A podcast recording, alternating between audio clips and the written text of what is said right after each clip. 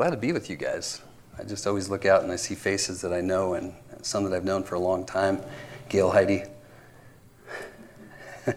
and others. I've just uh, I've been walking with Christ with a lot of these guys, literally my whole adult life, and it's just a it's a blessing.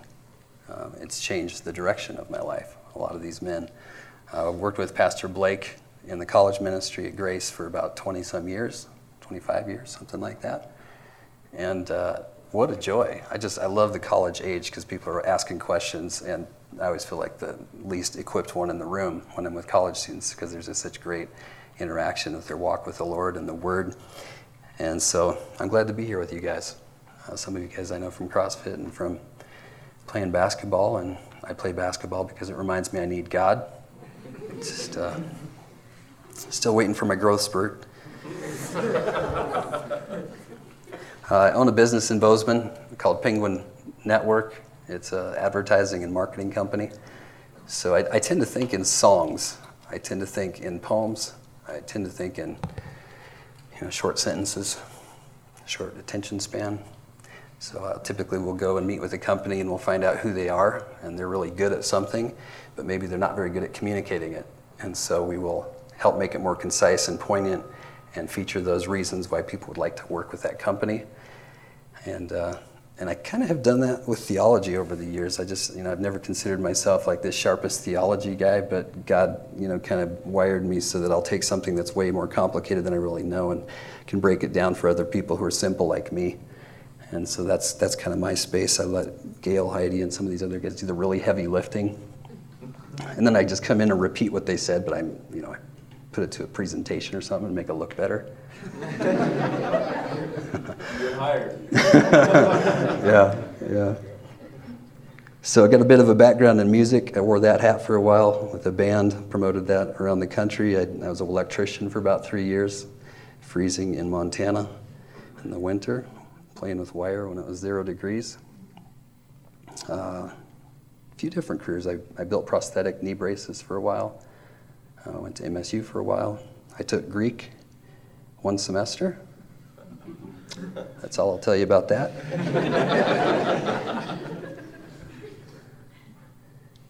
um, but this morning we're going to be talking about something I posted on Facebook last, last night. We're going to be talking about probably the most important thing a human could know.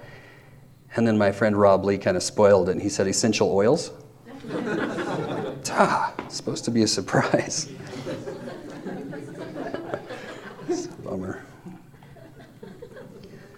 But I, I don't like public speaking, actually, and I, I end up doing it all the time because I have to speak for our marketing company about once a week to a group.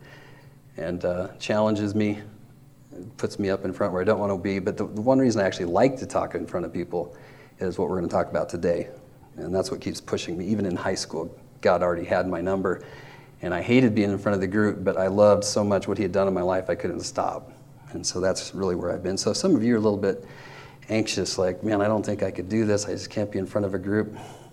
God might not ask your permission. he, he may not wait for you to get over that before he asks you to obey in some way, and, and he's good. And it's just a great way to see our frailty, I think, and our need for him. So I wanted to just throw a picture up there from, from Chrome real quick. I had a question for you. What's the minimum? In fact, do you have pens? How many of you have pens? Grab a pen and paper real quick. Just got a quiz for you, pop quiz. Wake up, come on.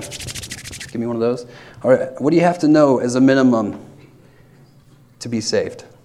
And think of it in terms like a treasure map, like, okay, tree, left turn here, uh, treasure box, open the lock. You know, think in terms of keywords. If you're just to write down, these are the things you really need to get down if you're going to uh, go to heaven. What would they be? If you don't have a pen, just do it mentally. 15 seconds.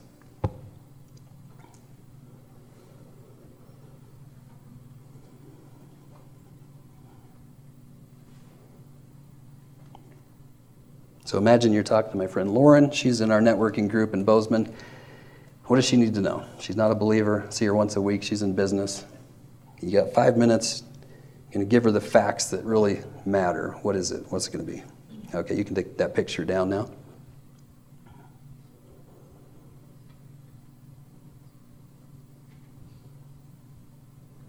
So here's another question for you. If Lauren believed in a Jesus who was capricious, who loved killing poor people and blinding people with sight. And this is the Jesus that she told she needed to trust for salvation. Would she be made right with God?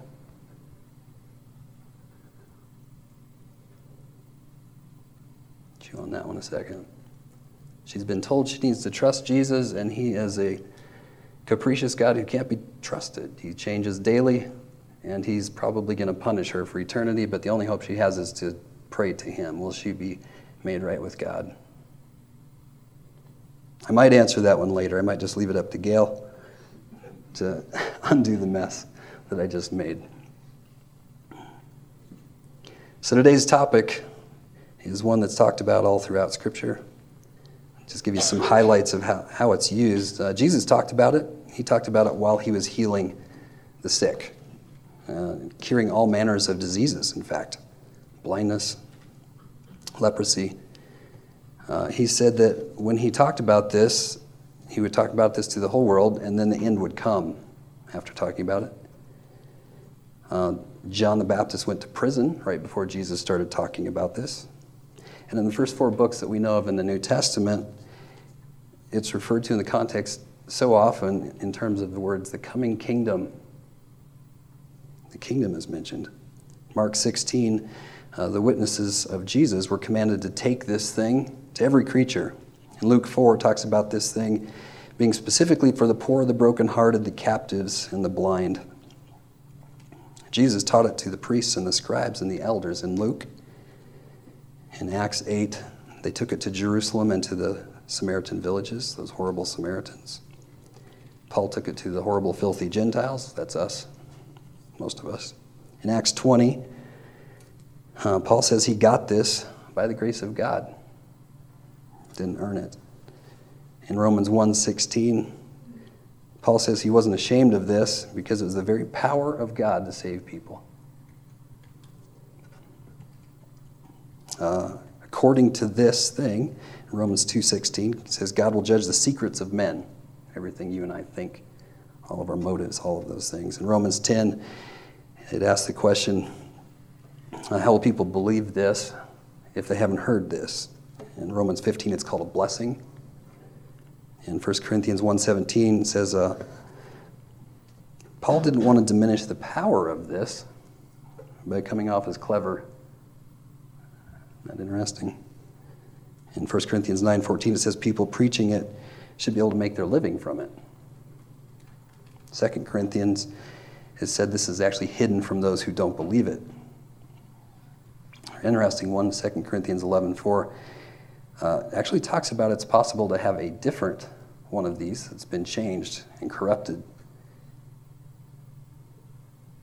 So apparently, it matters what we think about this and whether it is accurate. Uh, words matter, ideas matter, objective facts matter about this. Uh, otherwise, Jesus' name becomes an incantation. Make sense? hit me up afterwards if that didn't totally make sense. In fact, I should just invite my wife. If you're hearing things that are confusing, go ahead and raise your hand. That's what she's really good for. Over there, she, she's like, I don't think they got that. Everything is really clear in my own mind. So, what are we talking about? What is it? Little interaction. What is the gospel? What is the word gospel? Good news. What else? There's another word for it used at Christmas. Come on, come on, Greek guys. Glad tidings. Yeah. But that's a little bit like saying it's the newspaper. Like, that's not exciting, right? That's saying this is a good message. Well, what's the message? Good news. Great. Fantastic. What is the message?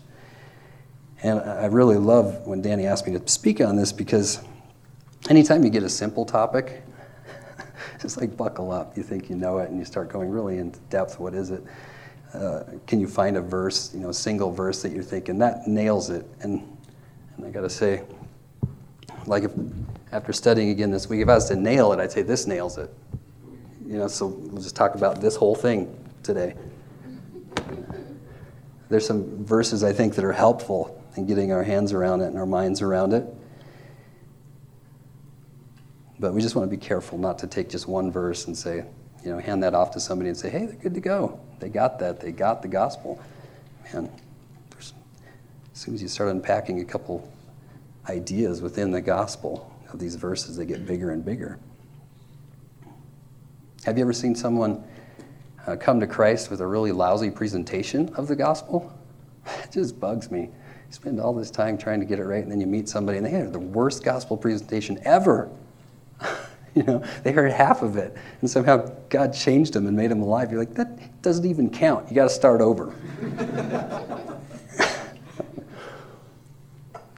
uh, 1 Corinthians 15, 1 through 4, I think, gives us a nice overview. It says, Brothers, I declare to you the gospel which I preached to you, which also you received, and which you stand, by which you're saved. If you hold fast that word which I preached to you, unless you believed in vain.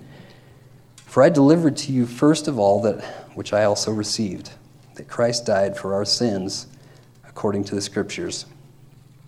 He was buried, and that he rose again on the third day according to the Scriptures. So we just start, you know, going word by word there. We start at the beginning here. Paul gave this to them. He was sort of like the postman, he was like the uh, internet service provider. Nothing special about him. Uh, he, he delivered it to them, he didn't make it up. Okay? Uh, he, he said they stood on this message. This is foundational. And then he asked them to not just stand on it, but to hold it. They should be holding on to this. So this isn't something you get once and then it's gone. This is this message of the gospel stays, it doesn't pass away. And, and it does say that he received it. He wasn't born with it innately. You and I aren't born with this innately. Our neighbors are not born with this innately. That's important to know. Paul received it, and he didn't make it up. So, what is the essence of that message? He kind of gives a prelude there. He starts with Christ. That's a really good place to start. If we're thinking that we're talking to someone about salvation or the gospel and we don't start there, we're in, we're in a, a big trouble, right? The anointed one. Who is he? He's the anointed one. He's royalty. He is the one who started before time. He created everything that we know. That's where the gospel starts. And you notice it was not Buddha, it was not Muhammad, it was not me and you. This was Jesus Christ, the anointed one. That's where the gospel starts. What about Christ? He died. That's important. Why is it important? Somebody tell me why is it important that Christ died?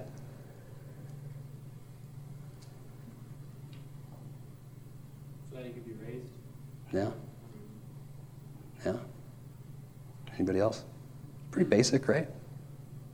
He took God's wrath. Mm-hmm. Yeah. So the sent one, the king, the Messiah, dies.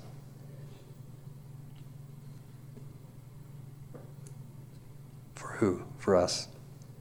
For our sins. This is not something the Messiah had coming. This is not a bad day. He blew it and he died. No, no. This is for us.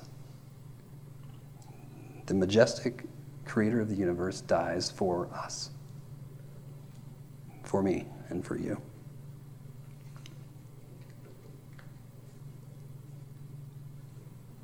Interestingly, it says according to the scriptures. Why does that, why does that matter?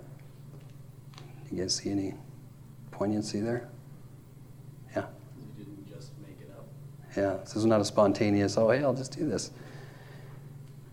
This is the sovereign of the universe doing exactly what he intended from before time. He planned the whole thing, including his own murder and his resurrection. It was his plan, it was not our plan. So he dies a death that he didn't have coming, he dies a death that we had coming uh, for our sins and then he was buried and rose again on the third day according to scriptures.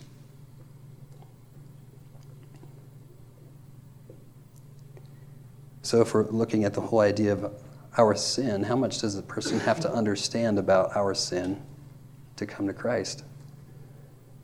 If he died for my sin, what does that mean? What does that mean for me? That means that's probably one of the important facts that we need to hold on to, right? You made a little list mentally or on paper earlier. What's the basic? If we don't see our sin in the equation, if we don't own it, we really can't appreciate the second part of that of him being buried and being raised from the dead. by his own volition. We know Romans 3:23 all of us sinned. That's every single one of us and fallen short of God's glory.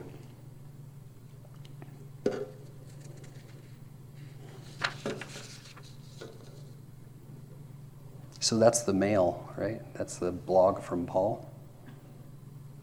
That's the that's the images on my paper this morning. That's the black and white text of it.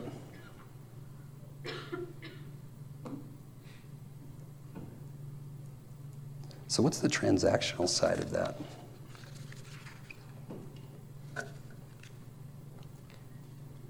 What does it matter? Uh, you can get a nice note from someone, right? Would it have any effect on you? What's the relationship of the information and the facts that I just presented to us? Uh, we know our status without that message, without Christ. Ephesians 2 4 says, But God, who is rich in mercy, because of his great love with which he loved us, even when we were dead in our trespasses, made us alive together with Christ. By grace you've been saved. It's by grace that we've been saved. Uh, we know that we are dead, right? Dead people don't raise themselves unless they're Jesus. And I do appreciate that verse because it brings out the fact that it was a loving God. Have you ever thought the fact that God actually went around and while he's preaching this message called the gospel, he's actually healing people. Has that ever hit you? Because he could have demonstrated his power another way, right? He could have gone around killing people. He'd be like, hey, blind guy, dead. He might not have had as many people following him around. The very nature of God is kind. You ever just relish in that in your prayer time? Like, wow, he could have demonstrated his wrath. It would have been totally right. He could have gone and put more people in the morgue. Instead, he's taken people out of it. That's amazing.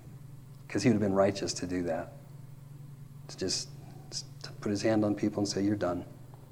You're done. That's the type of God some people worship a fearful God, an angry God. Of course, it matters if that's true, not, not just whether we want it to be true. So we should consider that. So, what are the facts that we need to know? Think about those ones that you wrote down.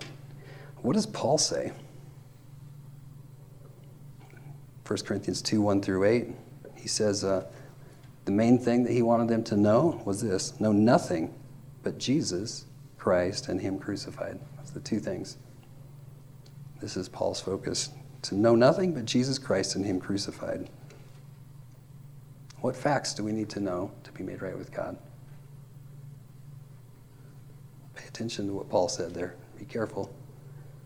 He's listing objective facts, right? But he's, he's talking to, to the relationship we have to these facts. I think that we see a, a little bit more opening into what we're supposed to do with these facts in Matthew 7.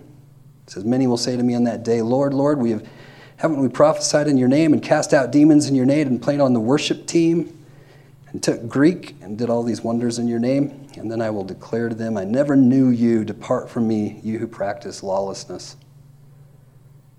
Somehow the relationship of these facts that they had meant nothing. Nothing. Because that word, I knew you. I never knew you. So it matters, these facts, right? Uh, it matters that we understand what sin is. It, understand, it matters that we understand the resurrection and the implications. It, under, it makes a difference whether we understand that book and the majesty of it.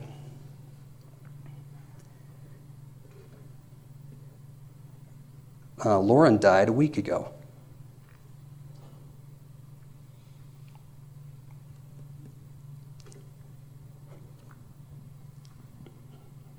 Give me a second. I always have one of these every time I talk to you guys.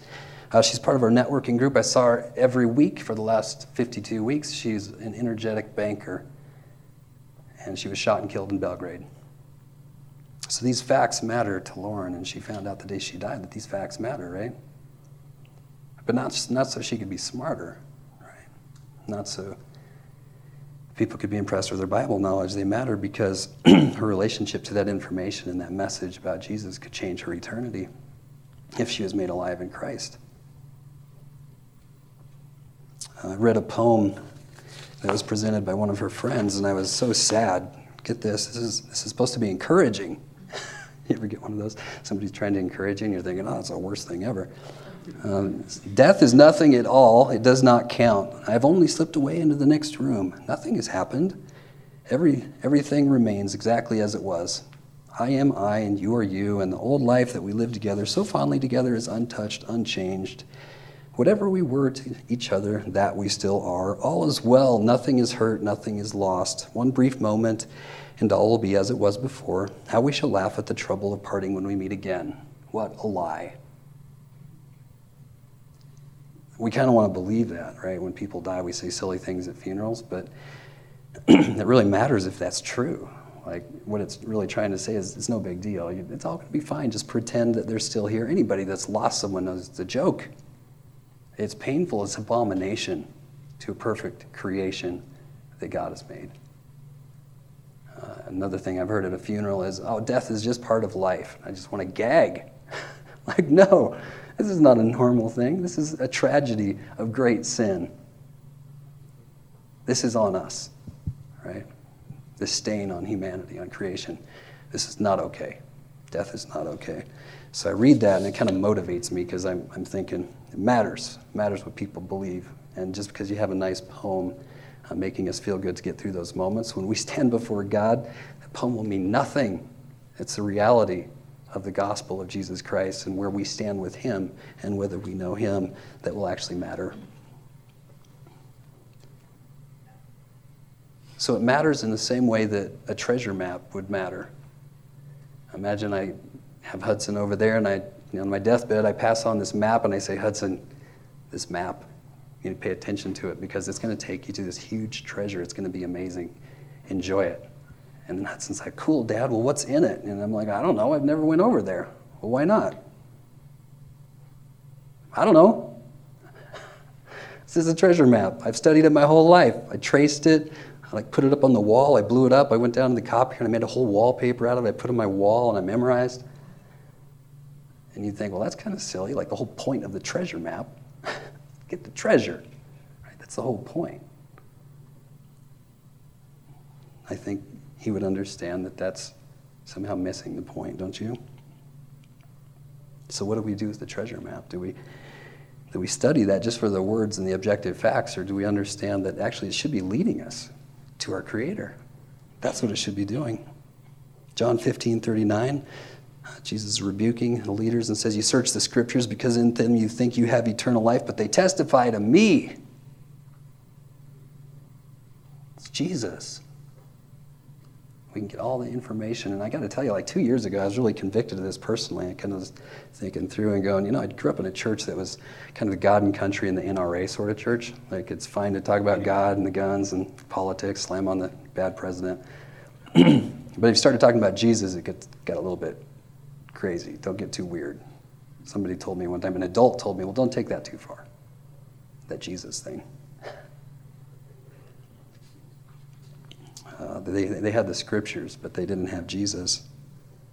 And I started to realize inside me that I think you know, I'm talking church strategy with people, and I'm talking theology, and I, I love debating things with people. I love asking hard questions, and because there's just something about learning things that's exciting, right? Do you guys like to travel? I love to travel. I love to watch the History Channel. It's just about any science thing. As a family, we do this. But there's a stimulation that I can get from that that has nothing to do with a relationship with Jesus. There's a stimulation that my brain gets in talking theology that has nothing to do with Jesus Christ. And it has everything to do with the fact that God's just wired our brain to like to learn things, and it feels exciting. Maybe to read books. Have you ever written, you know, gone to MSU and you found a professor who loves to talk theology? Some of them know better than I do. They love talking theology. It makes no difference when they are where Lauren is right now. It makes no difference. They've never had a transaction with the living God about those objective facts. The gospel is the most majestic and gloriously conceived plan by the Creator and Lord of the universe to invade enemy territory by making himself nothing so that his own treasonous creation, who were condemned to death for their crimes, could have a restored relationship with him. Without it, we have nothing. There's nothing going on. Without it, we don't have meaning. Without it, we don't have hope. It is the only thing that really gives meaning to death and suffering. And if you think about it, without it, aren't we really just glorified like gerbils in a cage? Really? I mean, survival of the fittest makes a lot of sense if we don't have the gospel. That's what I'd be doing. I'd make sure to get mine. Uh, the eternal consequences of this message change the whole picture. Because, because of it, we are offered undeserved life and joy and fullness unspeakable. And I can tell you from firsthand experience, it is real. He is real. And if, like me, you kind of find yourself starting to maybe get distracted with your knowledge, maybe stop and just come back and, and pray and say, Lord, would you help me remember you? Because when I first started walking with him, all I could talk about was him.